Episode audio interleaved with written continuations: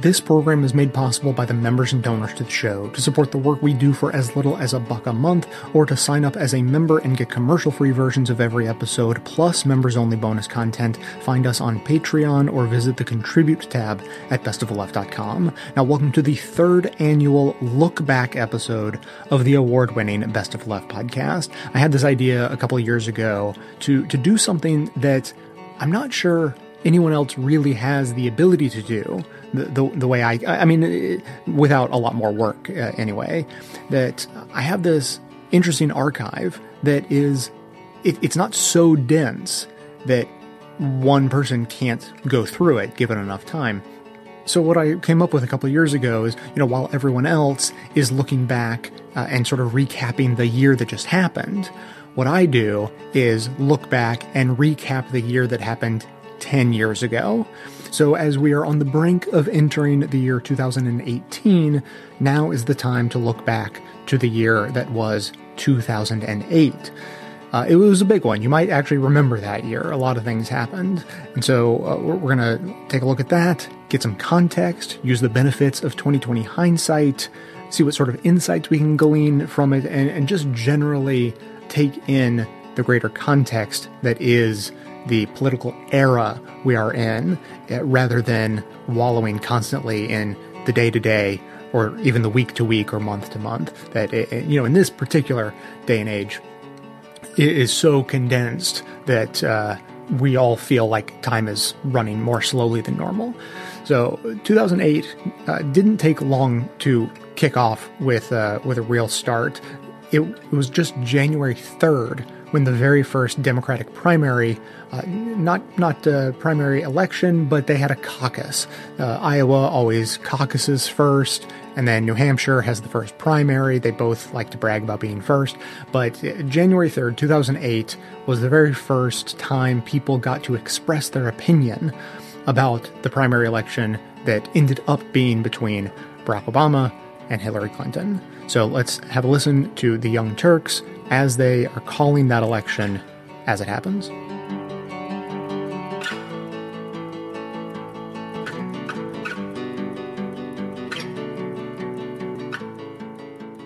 I'm prepared, not the network. I'm going to call it. Wow, we have a call. Yeah, Barack Obama's going to win the Iowa caucus. Wow, there it is. Uh, we are Slash maybe not. No, no, no, no, no. It's a, a, I mean, it's been a steady climb since those first numbers. Uh, you know, we're pushing sixty percent now uh, of, of the votes are in. In fact, we're over sixty percent. We're coming in on seventy percent. That lead has done nothing but increase. It's now a three and a half percent lead uh, with over sixty percent of the precincts reporting. He's going to win. Uh, it's a question. I mean, I don't know whether he's going to win by two, three, four, five, but he's going to win. And that's a very big story. And the race for second between Hillary and John Edwards is still too close to call, with Edwards slightly ahead at this point. I'm calling it. Edwards with the zero point two two percent lead over Hillary Clinton will come in second.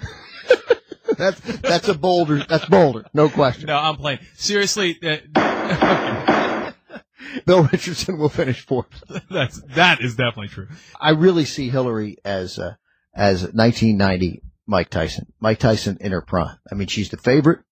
Uh, it was going to be hard to beat her, and I you don't I gotta beat tell her. You, I thought that last summer. I didn't think that since September or October. Well, uh, and let me finish it out, and then I'll, because um, I'm curious. Yeah, I, I, there's an excellent chance I'm wrong, but just that she clearly can be beaten. Buster Douglas beat Mike Tyson, but he had to knock him down three times. And, like, you can't, she's not done. You don't knock her out with one punch. You're going to have to come back and knock her down again, and you're going to have to eventually knock out her mouthpiece, and she's going to have to be crawling around the floor in South Carolina trying to find her mouthpiece. I think this night might have been historic, and because I was, at least in my mind, a third of who what what determines president, and Obama had a convincing victory here. So he's on his way. Doesn't mean he's going to win. It doesn't, you know, but he just won a third of the relevant portion of this campaign. So, and the Democrat is definitely more likely to win than the Republican, much more likely. Doesn't mean it's going to happen, but it is more likely. So tonight we might have seen the beginning of what will be our first black president. Yeah, okay. A, and th- that's not a small thing. Our first real black president, as opposed to every single black president we've had in film and T V for the last twenty years. That's right.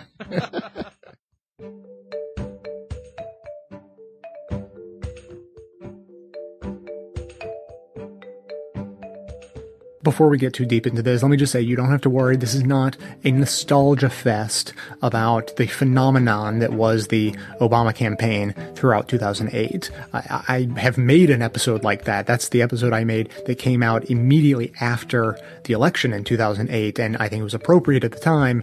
But to do anything along those lines now, I don't think would be good for anyone's mental health to uh, to to wallow that thoroughly in, in a uh, in a time that is so thoroughly bygone that it, it hardly fits with anything we uh, understand about politics today.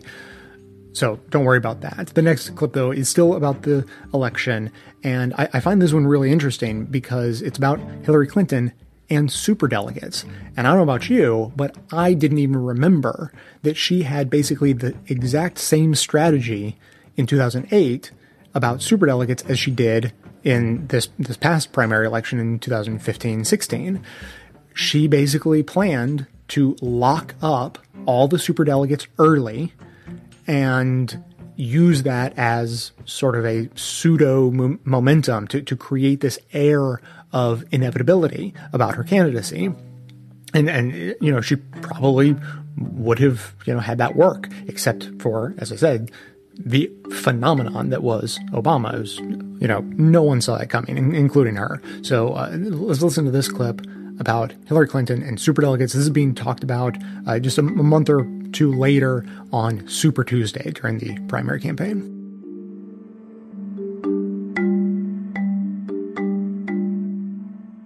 Here's what I think is really going on behind the scenes. The bottom line is that I think both would agree it's highly unlikely, both sides would agree that it's highly unlikely that Hillary Clinton is going to finish this primary season with a lead in pledged delegates. Virtually impossible. The game for Hillary Clinton is to somehow keep her, uh, the distance behind that she is, as minimal as possible. The highest number they could probably expect is be, to be behind by maybe thirty pledged delegates. It could be as many as two hundred. Now, the key difference here is this. If it's a relatively small and manageable number, which may just be a pipe dream in the, in, in the, in, for the Clinton camp, but that's what they're focusing on, they will then argue that they are free to use the superdelegates to try to somehow wrest the nomination from Barack Obama, even though he led in pledged delegates. But the bigger that number gets, politically, strategically, the more difficult it would get for Hillary Clinton to rely successfully on superdelegates, because if she did so and somehow managed to take the nomination that way, she would unloose uh, a real firestorm within the Democratic Party.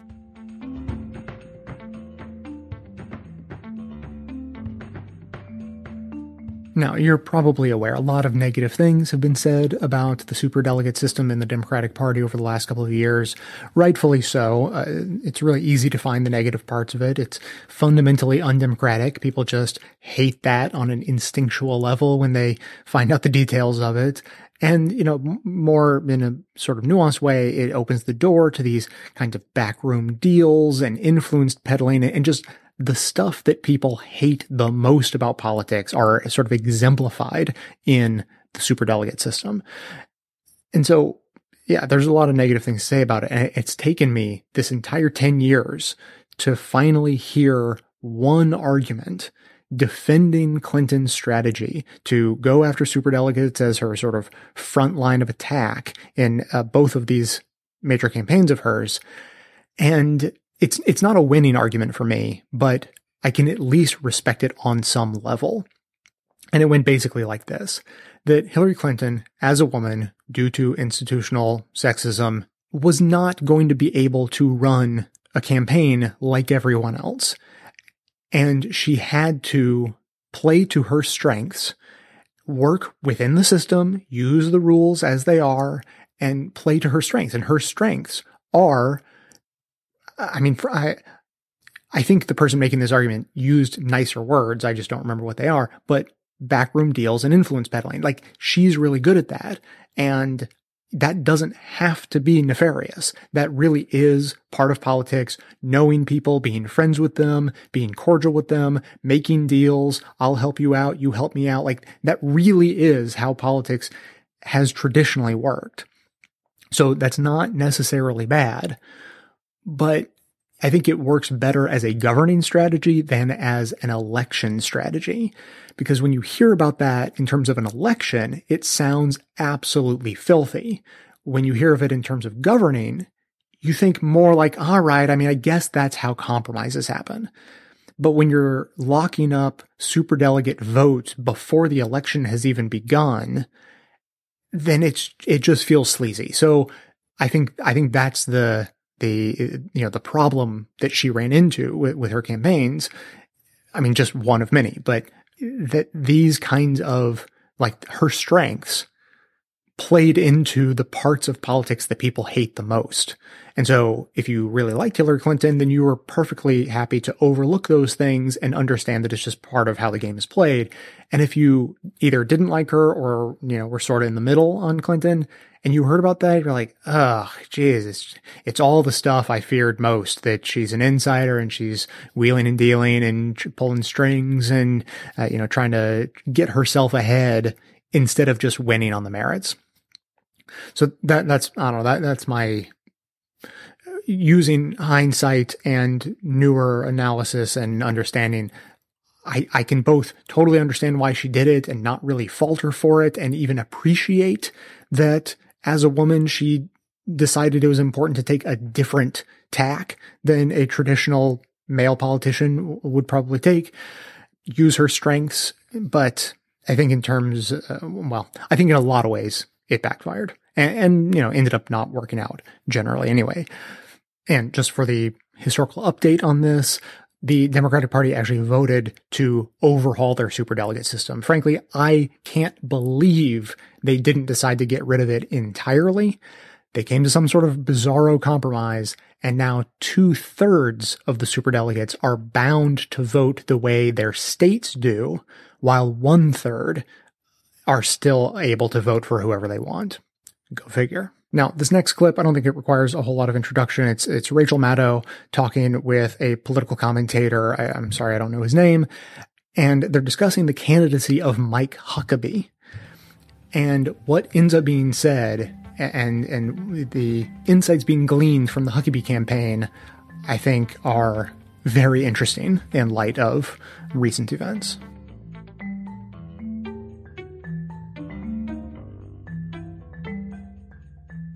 Many religious people in this country, you know, rank and file, just people out there, you know, they may be social conservatives, but that doesn't mean they necessarily, you know, support sort of country club uh, Republican economics. Sure. Well, that was the whole, I mean, that was the whole idea that we all kind of, I think, came to a real realization about in two thousand four. And for some smarter people, even earlier, this idea that people who are voting on social conservative wedge, wedge issues for the Republican Party are being driven to do that by people who have actually no interest in those social conservative web, wedge issues at all. They only have economic, country club economic issues uh, that, that are driving the real decisions in the Republican Party. And they trot out all this social stuff and all these wedge issues and all this hate the gays, hate the brown people stuff uh, in order to mobilize working class people to vote against their economic interests, to vote for the Republican Party. That's right. And what was so amazing about this New York Times article was that at the very bottom you had Grover Norquist saying he just wished that Mike Huckabee would go revive the Christian coalition and get the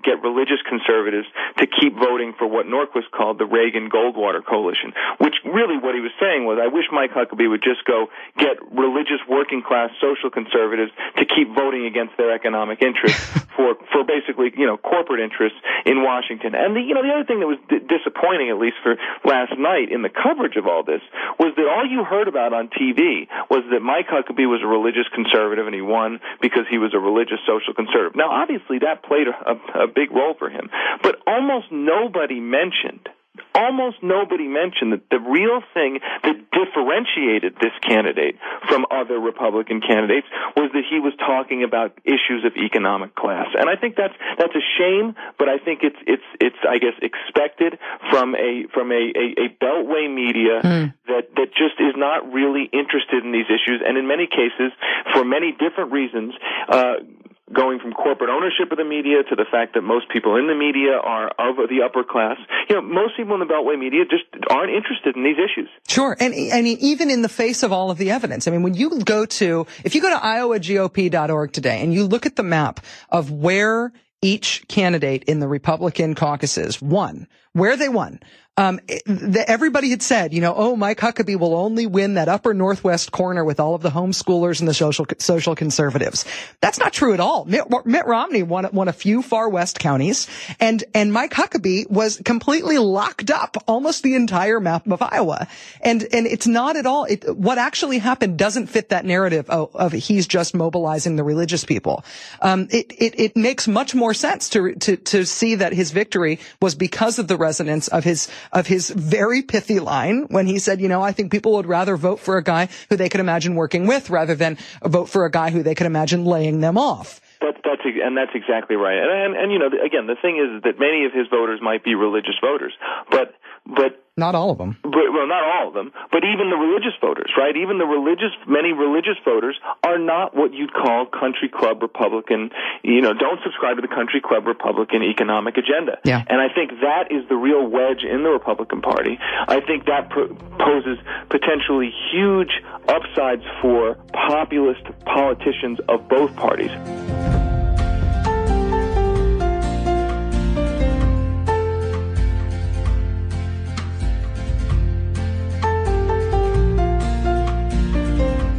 An opening for economically populist candidates in both parties, indeed. And just to put an even finer point on that, here's a quick reminder that, uh, in case you forgot or never knew, that at the same time as the Great Recession was hitting and people were being shocked to their core at the collapse of the economy, John McCain couldn't remember how many houses he owned.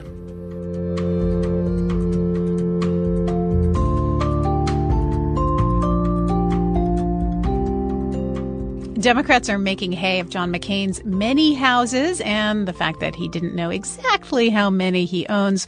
Well, he may not be the only one. According to the National Association of Realtors, one third of all sales are of vacation or investment homes. So for you, second and third and fourth homeowners, our humorist Brian Unger offers this help.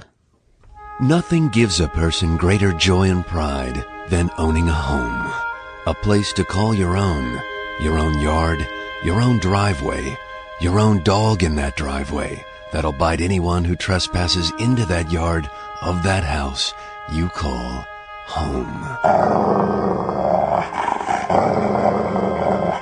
Home ownership. It's the American dream. But that dream can turn into a nightmare when you can't remember how many homes you own. Imagine the pain and frustration of losing track of how many zip codes you live in. Is it one? Is it seven? A condo or a shack down by the river? How many homes do I own? How many do I own? Real estate amnesia, R E A, not being able to remember the number of homes you own, is the leading cause of real estate anxiety next to homelessness and foreclosure.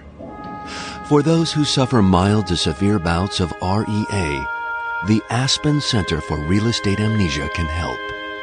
It's a treatment center staffed by fully accredited real estate therapists who accompany sufferers of R E A on walking tours of their own homes.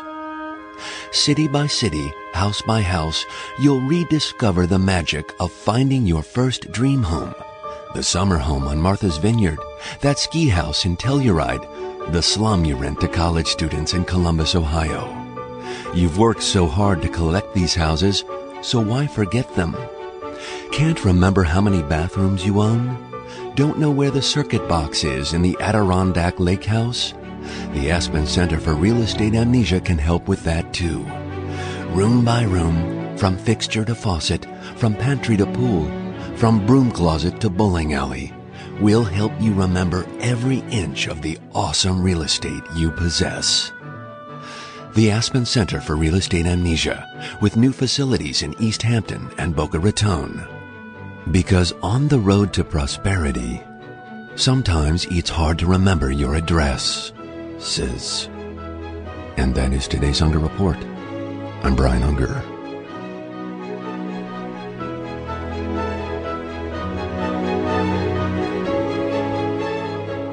Now, just to sort of cap off the whole election coverage, we, of course, have to mention the choosing of the vice presidents. Now, Obama choosing Biden, not very noteworthy. Pretty much the only memorable part of that was that Biden referred to Obama as uh, clean and articulate, which, you know, it's just sort of a face-palmy kind of way to compliment a black dude.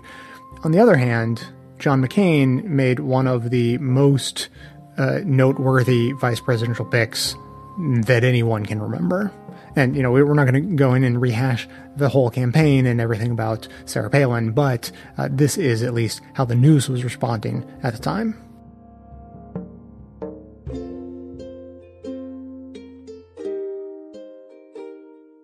For many people, John McCain's pick for running mate of Alaska Governor Sarah Palin, an opponent of abortion rights, gay rights, and gun control, seemed a fairly overt effort to placate the Republican Party base. Not so for pundits and reporters, fully committed as they are to the storyline of McCain as a fiercely independent politician, forever breaking with his party. The day after the announcement, a Washington Post headline declared, "With pick, McCain reclaims his maverick image." The following day, a Post subhead was "Fellow Maverick survived McCain's thorough vetting process," aides say. On N B C's Chris Matthews show, reporter Norah O'Donnell asserted, quote, "He's trying to recapture the Maverick label," close quote. Fellow panelist Howard Fineman of Newsweek weighed in, quote, "Sure, it's risky, but he had to shake things up. And as his top advisor told me, this is a Maverick picking a Maverick," close quote. O'Donnell later added, quote, "All the headlines in the papers were Maverick chooses Maverick. McCain couldn't be happier with the headlines the day after," close quote. On N B C's Meet the Press, reporter Andrea Mitchell showcased the disengagement of that ubiquitous term from any general understood meaning. She first explained that with the Palin pick, McCain has returned to the original John McCain, the Maverick. But her explanation was actually evidence of the opposite. She explained that McCain had wanted to nominate Senator Joe Lieberman, but that was shot down by the conservative base. In other words, words, in case you missed it, for the corporate press, John McCain is a maverick just because he's John McCain.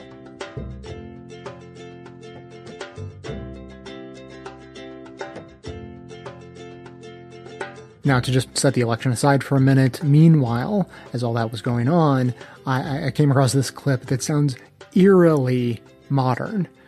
It's about the little piece of legislation that could, but somehow hasn't yet, the DREAM Act.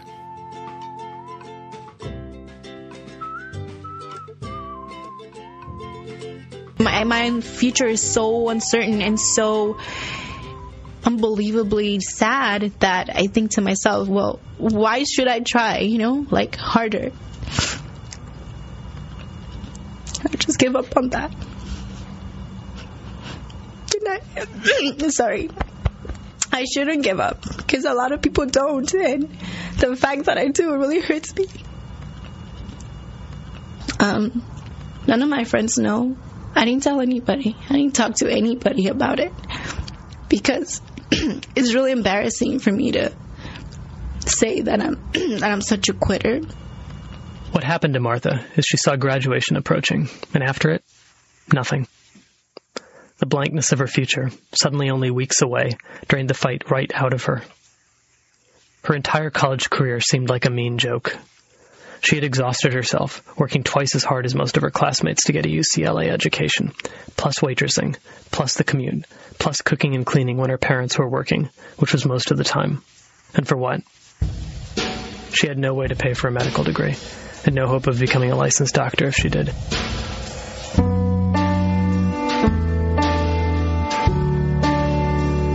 There's a very simple solution to all of this. A bill called the DREAM Act would offer conditional citizenship to those few kids, like Martha, who grow up in the United States and make it to college or the military. If they get a degree or finish their service, they become full citizens. By two thousand four, the Senate version of the DREAM Act had actually picked up forty-seven co-sponsors. But the DREAM Act keeps getting bogged down in immigration politics, tacked onto a bunch of big, messy immigration proposals that nobody in Congress could agree on. Earlier this year, the DREAM Act was introduced again in the House and Senate. How would your working life change if you became a, a legal resident or a, a citizen tomorrow? Wow, the possibilities are endless. The sky's the limit. I mean, I could take any job I wanted, and I'm good at a lot of things. I mean, I could take any job at any lab. I could do, I could work for U C L A. Um, sometimes I think, well, what if it's not enough? That that I'll still be unhappy. But the more I think about it, that's not a possibility. I mean, yes, a green card is not going to buy you happiness, but it's going to buy you a lot of peace of mind. It really is. You know, just being able to work with dignity.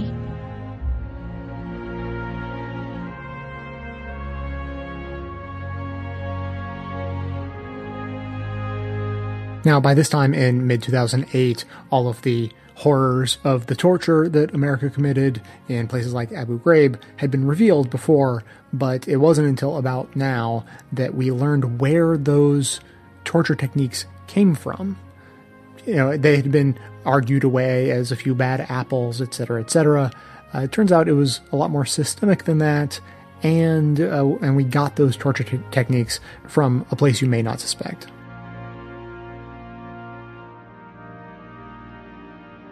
We found out the manual that uh, we were using in Guantanamo Bay, and then eventually in Iraq and Abu Ghraib and Gua- and Afghanistan, that led to all the detainee abuse, otherwise known as torture.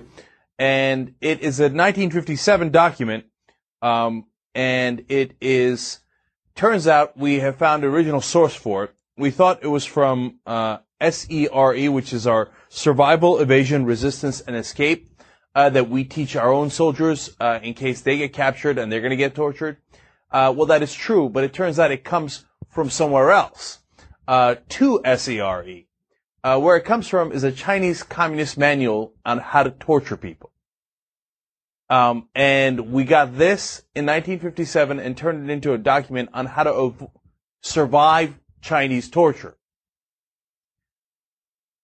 So we forgot its original origins, and we didn't, went down to Guantanamo. In fact, they took the exact document. They removed the title, which was, you know, basically Chinese torture system. And they taught it to the interrogators, to the American interrogators down in Guantanamo Bay, and then it spread, like I said, to Iraq and Afghanistan. We have been torturing people with the ways that we were trying to avoid in the first place from the communist Chinese, the way that they were torturing people. And get a load of this. This is a very, very important twist to it. The point of the Chinese torture was not to elicit correct information. It was to elicit false confessions.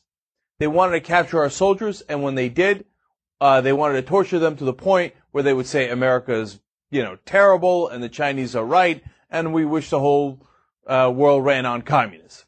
They knew that the American soldiers didn't believe that, or any soldiers that they had captured, but they wanted to devise a torture system that would purposely give them false intelligence or false confessions. That's the system we put in place. And by the way, we did get false intelligence from it.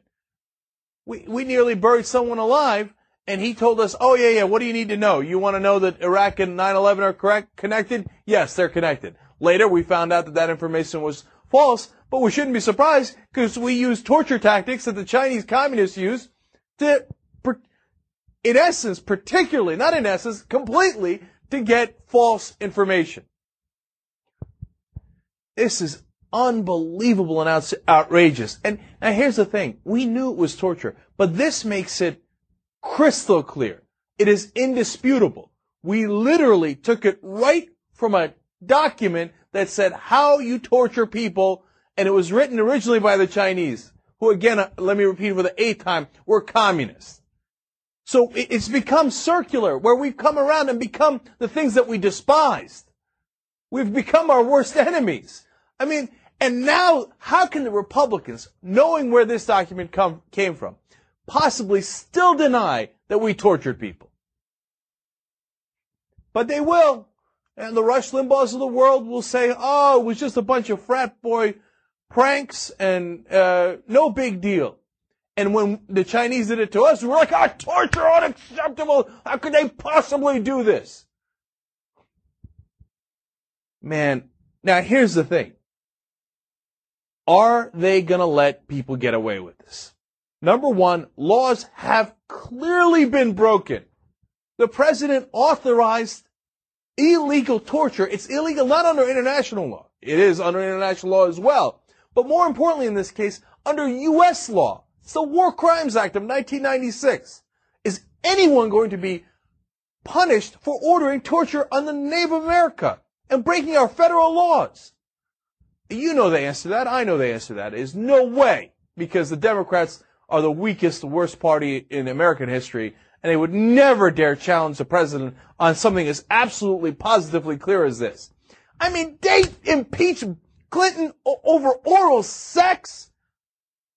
We're torturing people left and right, and we've absolutely sullied the name of America throughout the world, and we've become despised because of George Bush and his torture tactics that he borrowed from the communists in nineteen fifty-seven. And no one is going to get punished for it.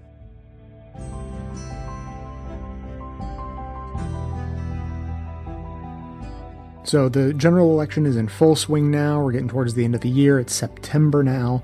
And keep in mind that the housing crisis has been going on for a year at this point, and it just takes until September two thousand eight for that shaky foundation to finally crumble, and it turns into a full-blown banking crisis. So that is uh, mid-September two thousand eight. The election is going on, and The Daily Show does their normal bang-up job of uh, sort of wrapping up all the politicians' responses.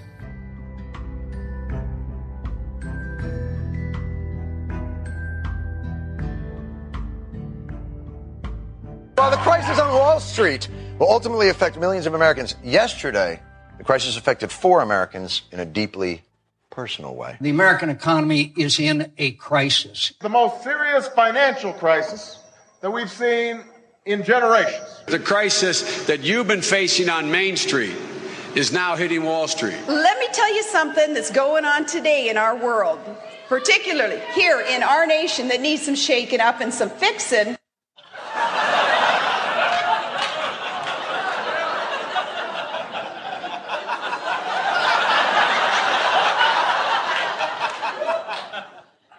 Did she win a contest? What? What? Is that a calling?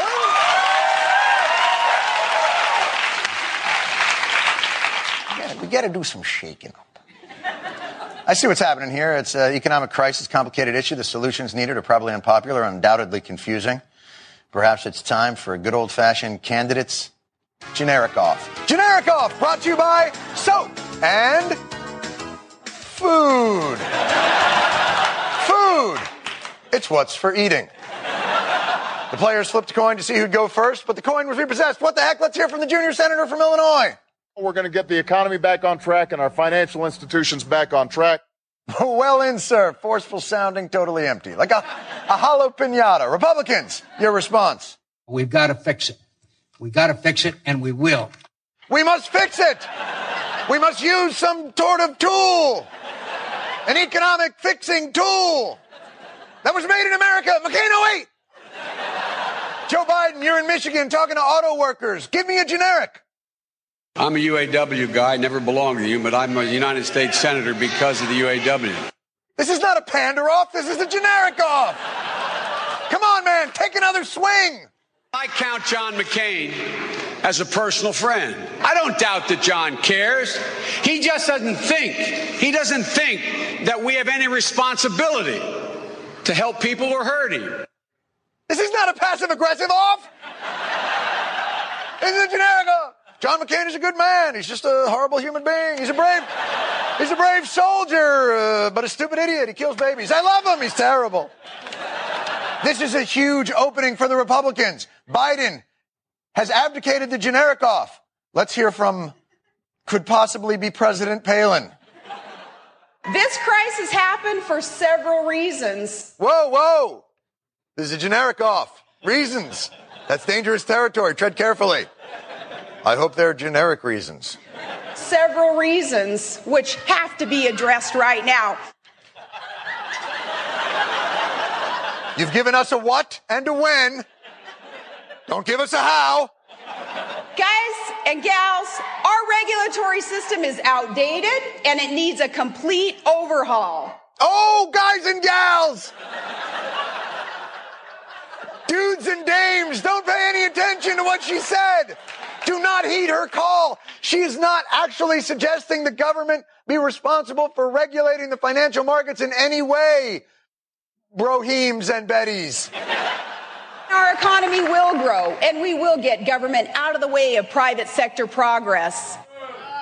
Great save. She only got specific enough to completely contradict herself. We need more regulation. We need more regulations so that we can get government out of the economy. And then normal people's brains can explode. All right, Johnny McCain, she set him up, mow him down. Still, the fundamentals are, of our economy are strong. No! That is generic, but it's also wrong. You're supposed to talk about crisis. You know what's going to happen now? Oh, in a few hours. The fundamentals are, of our economy are strong. The fundamentals are, of our economy are strong. strong, strong. Don't you know the internet moves quickly now, sir? It looks like curtains for Senator McCain, but as in any generic off, you get one last chance to go into the retraction chamber, where you can either take back what you said about the fundamentals of our economy or fundamentally try to change the meaning of the word fundamental. I was talking about the fundamentals of America, which is the workers, their productivity, their innovation, their uh, their incredible performance for many, many years. Sure you were. Ladies and gentlemen, we have a winner. That was John McCain speaking from his new Circular Talk Express. John McCain. Apparently, John McCain is the only P O W who was brainwashed after his captivity.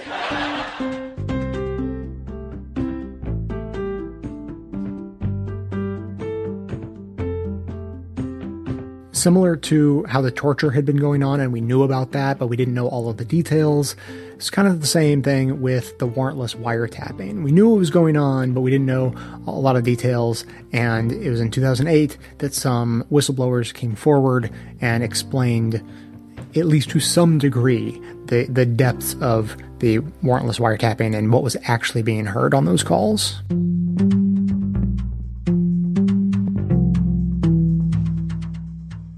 So we were just telling you uh, about that A B C story that they broke uh, where they have two whistleblowers saying that, yes, we did, in fact, listen to Americans' private conversations, uh, including their phone sex uh, conversations. Brian Ross. I just wanted to see who the reporter was. Right. Uh, and, uh, in fact, we have it for you here. Uh, Brian Ross reporting on the story. Uh, the first person you're going to see is uh, one of the whistleblowers himself.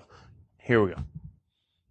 Personal phone calls of, of American officers, of American officers, mostly in the Green Zone, um, calling home to the United States, um, talking to their spouses and sometimes their their girlfriends, sometimes on the same days, sometimes one call following another. And uh, co-workers of mine were uh, ordered to transcribe these calls. David Murphy Falk was a Navy Arab linguist assigned to the N S A facility at Fort Gordon until a year ago.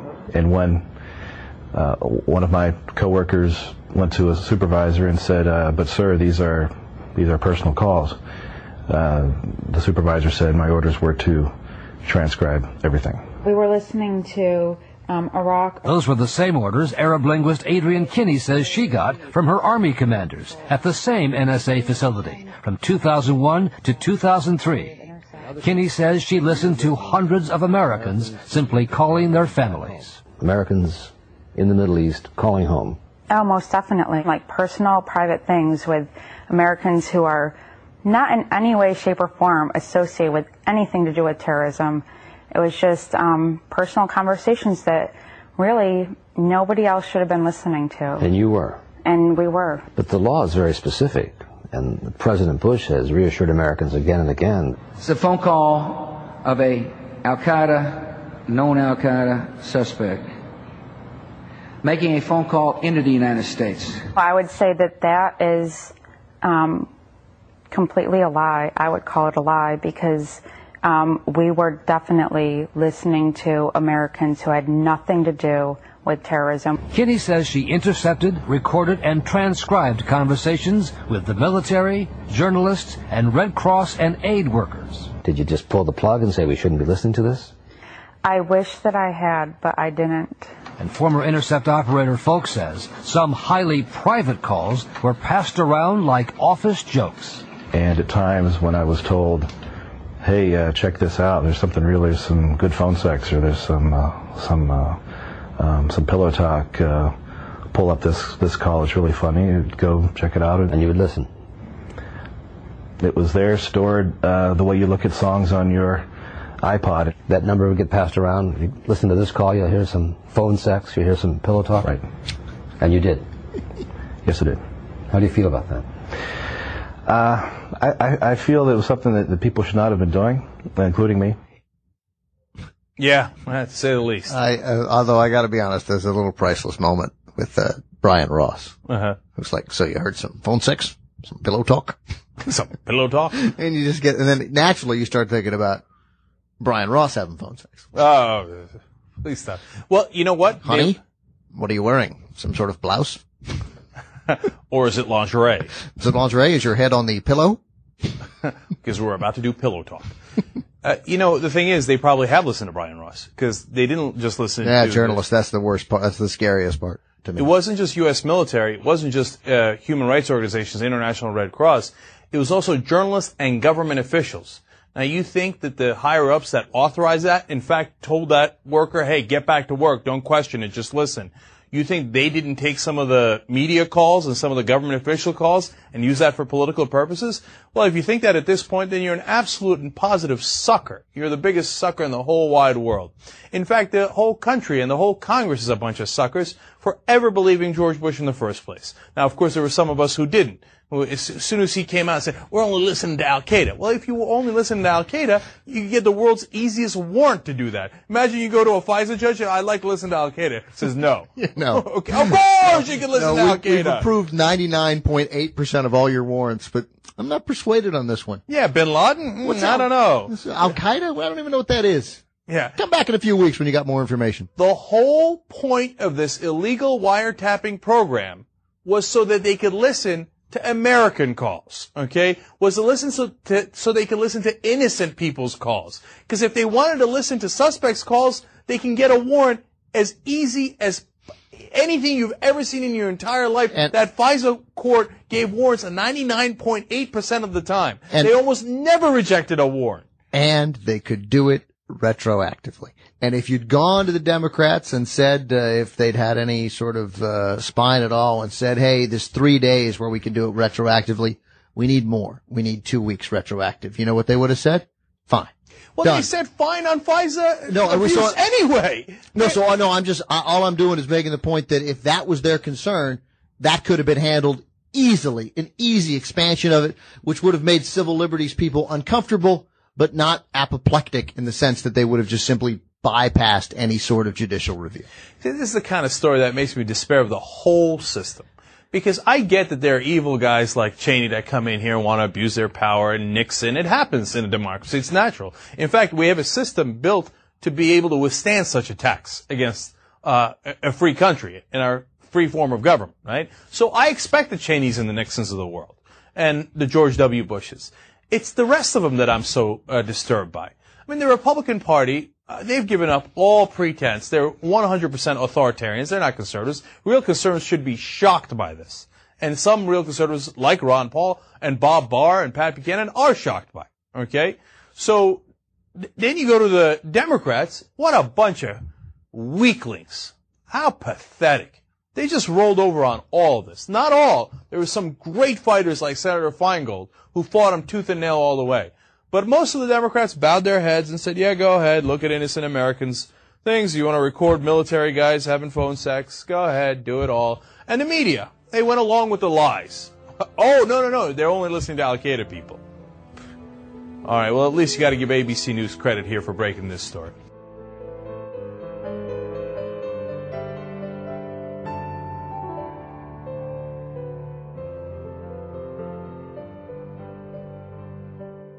We have arrived at our next to last clip, but it's the last major issue we're going to deal with. And I think more than what is being said in this clip, it's important to notice what's not being said. That is to point out that the Republicans' obsession with voter purging predated their obsession with voter fraud.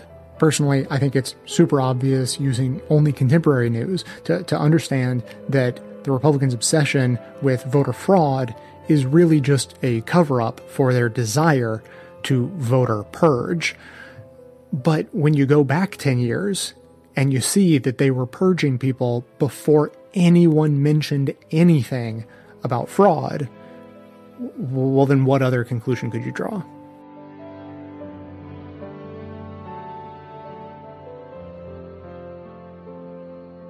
Brace yourself. We're about to take a step inside a small D Democratic nightmare. That also happens to be a big D Democratic nightmare, a nightmare that actually happened at least once before in this country in the year two thousand.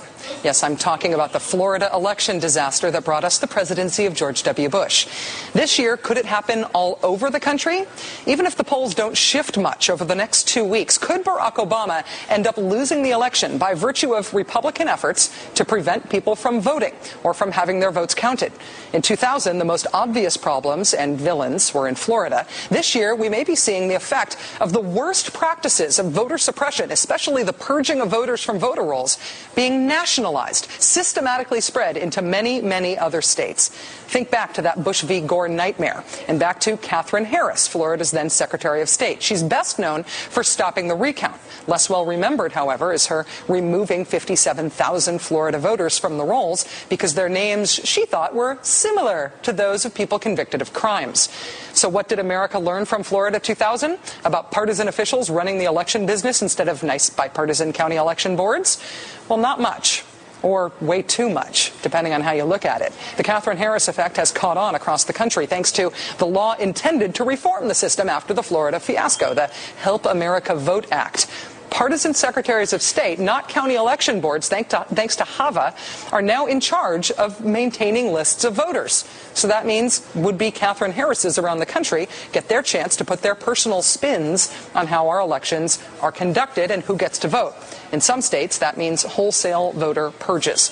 Leading the nation is the state of Colorado, with purge numbers that some experts estimate have been as high as nineteen percent of all voters. A new article in Rolling Stone says that the woman most responsible for starting Colorado's purge binge is Colorado's former Republican Secretary of State, Donetta Davidson. For all that hard work kicking people off the voter rolls in her state, she got a promotion, a big one. President Bush appointed her to a federal board formed to help fix Florida-style election shenanigans. She's now in charge of showing secretaries of state across the country just how to maintain their lists of registered voters. Fox, meet Henhouse. These troubling stories are detailed in that Rolling, Ma- Rolling Stone magazine article I just referenced. It's in this week's issue. It is called Block the Vote, and it is mandatory reading for all Rachel Maddow Show viewers. Here to try to talk me down, the co-author of that article, Robert Kennedy Junior Bobby, thanks so much for being here. Thanks for having me, Rachel. Um, in the interest of perhaps maybe talking to me down, talking me down about this, um, do you think that this election um, could be stolen and could can at this point can it be stopped? Well, as you pointed out, in, in Colorado, which is a swing state, a crucial swing state that could be won or lost by a couple of thousand votes, twenty thousand voters, nineteen point four percent of the vote, not twenty thousand, but twenty, almost twenty percent of the vote was purged by the former Secretary of State.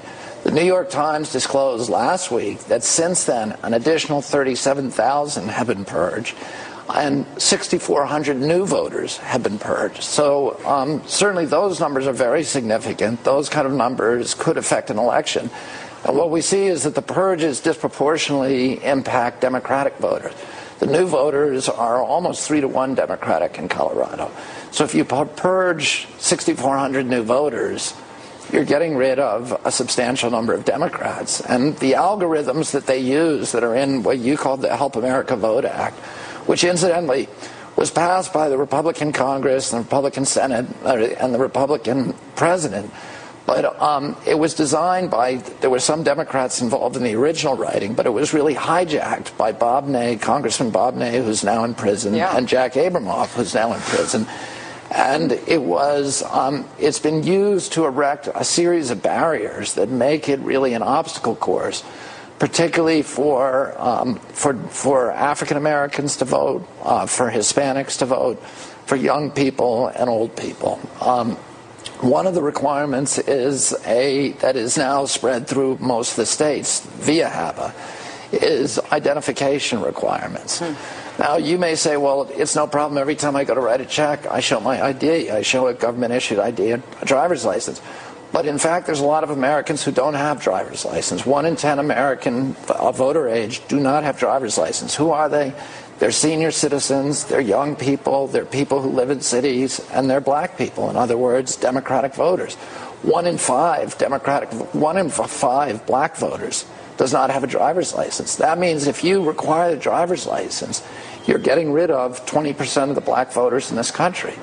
Um, there's other things that are now used also to purge mainly African American voters. In the last election in two thousand four, according to the United States Election Commission, there were a million black voters whose votes were not counted. two point seven million Americans altogether, mainly Democrats. But a lot of them, a lot of these um, methods target African American voters.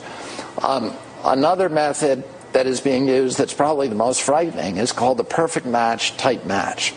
And what that says uh, is that if your uh, if your registration, the information on your registration, the government agencies, the electoral officials in each state are required to check your registration information against existing government databases, your Social Security database and your driver's license database. If any of the information, in some states it's a perfect match is required, in swing states like Iowa and Florida, a perfect match is required. Perfect that match, mean, so that means like middle initial hyphens, I mean, everything. Exactly. Yeah. So if I wrote my name on my driver's license, Robert F. Kennedy, and I wrote on my registration to vote, Robert Francis Kennedy Junior, my um, my registration would be thrown out. And that's what the new Secretary of State of Colorado has done to these six thousand four hundred new voters who are, again, mainly Democratic. It's one thing to understand what these tactics are, and when you lay it out that way, it's very easy to see why they have chosen these uh, uh, targeting new voters, tar these I D requirements, this perfect match stuff, because obviously this sort of selects for likely Democratic voters to keep people away from the polls. It's one thing to know why it's happening and that it is happening. It's another well, thing know, to know how to stop it. One of the things that you've talked about a lot on this show is the Bradley effect. Yeah. And, you know, one of the, probably the better, the best explanation about the Bradley effect, which is really the difference between the, the exit polls and the official tally. Yeah. That black voters, but really it's Democratic voters, receive less in the official tally than they did in the exit poll. Hmm. But that's largely explained by the fact that after they vote, hundreds of thousands, in fact a million, black voters are simply not counted. Um, the spoilage in black jurisdictions and black precincts, and this is according to the U S Election Commission, are nine times the spoilage in white precincts. That means ballots that cannot be counted by the machines. Why not? Because the black precincts receive the worst machines, the oldest, most antiquated. So nine times the number of blacks votes are simply thrown out. There are more blacks are also given provisional ballots, and a third of the provisional ballots are thrown out.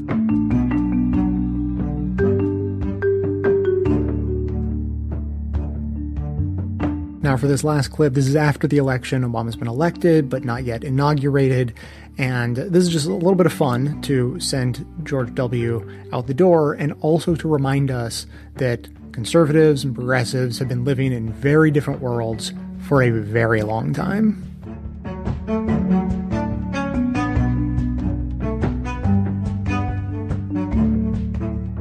Hinderaker has a new blog out, and J R pointed it out to me, and I read the first couple of paragraphs, and I'm kind of bored by it. He talks about the seance comment that Obama made. Then he's talking about how he talked to the president of Poland, and there might have been a miscommunication about the missile defense system. And I'm like, okay, snorefest, whatever, right?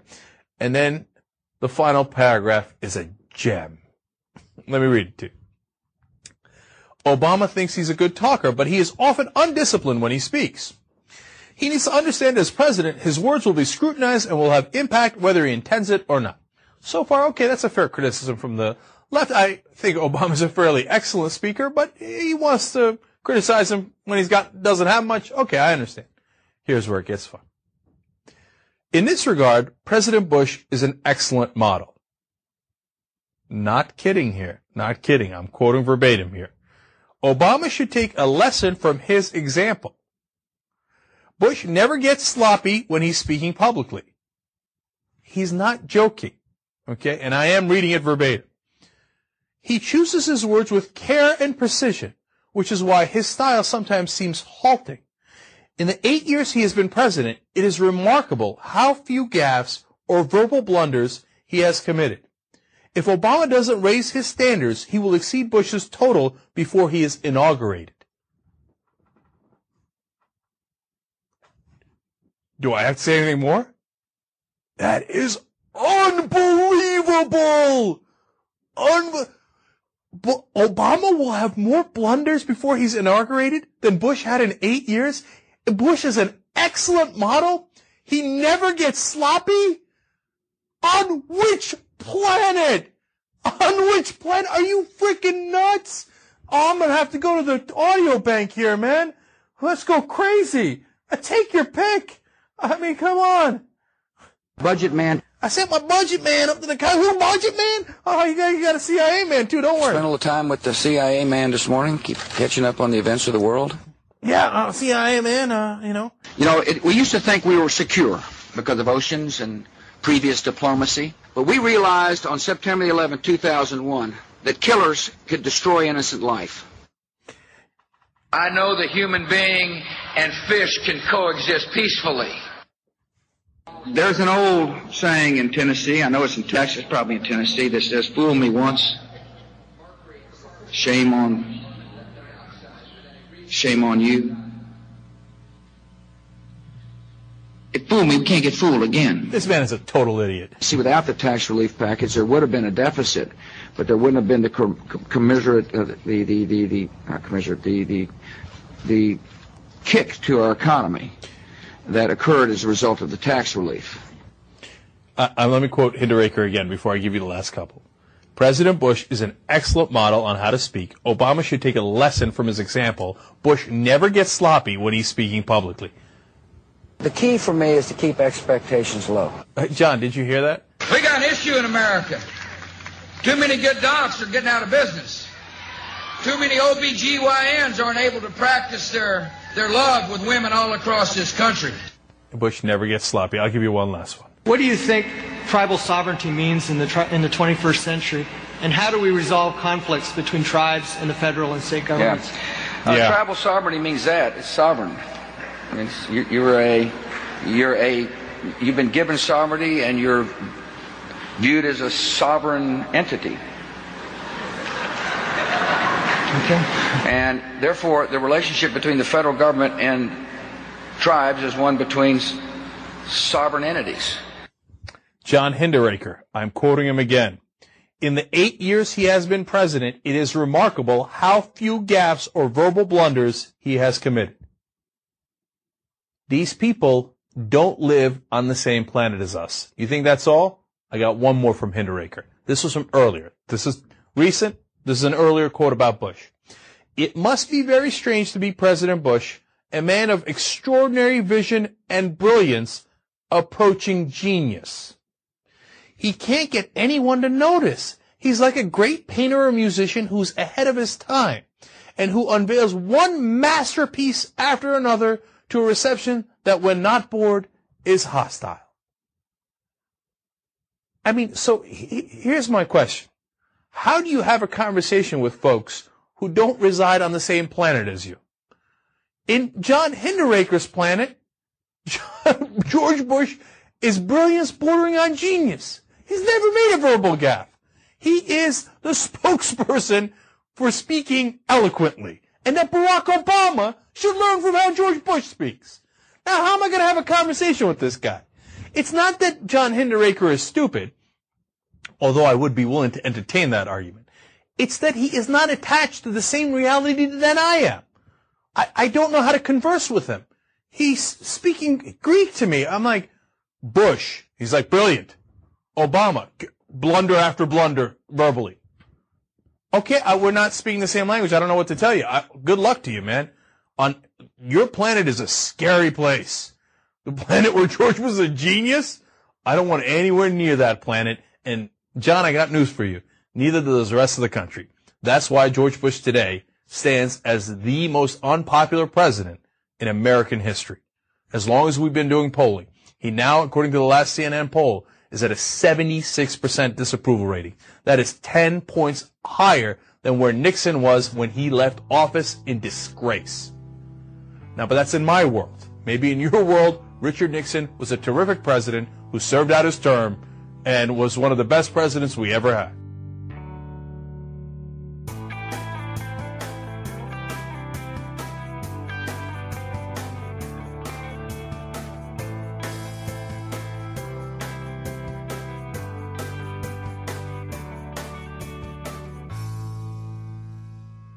And with that, we will conclude our look back at the year two thousand eight.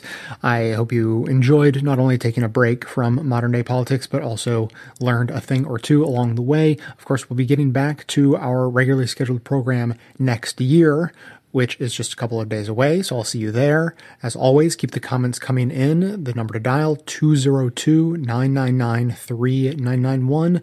And that's going to be it for today. Thanks to everyone for listening. Thanks to all those who support the show by becoming a member or making donations of any size at patreon.com slash best of the left. That is absolutely how the program survives. Of course, everyone can support the show just by telling everyone you know about it and leaving us glowing reviews on iTunes and Facebook to help others find the show. You can also help us in our mission to aggregate and amplify the best progressive media by joining up with us on Facebook and Twitter and sharing all of the great content we're putting out there.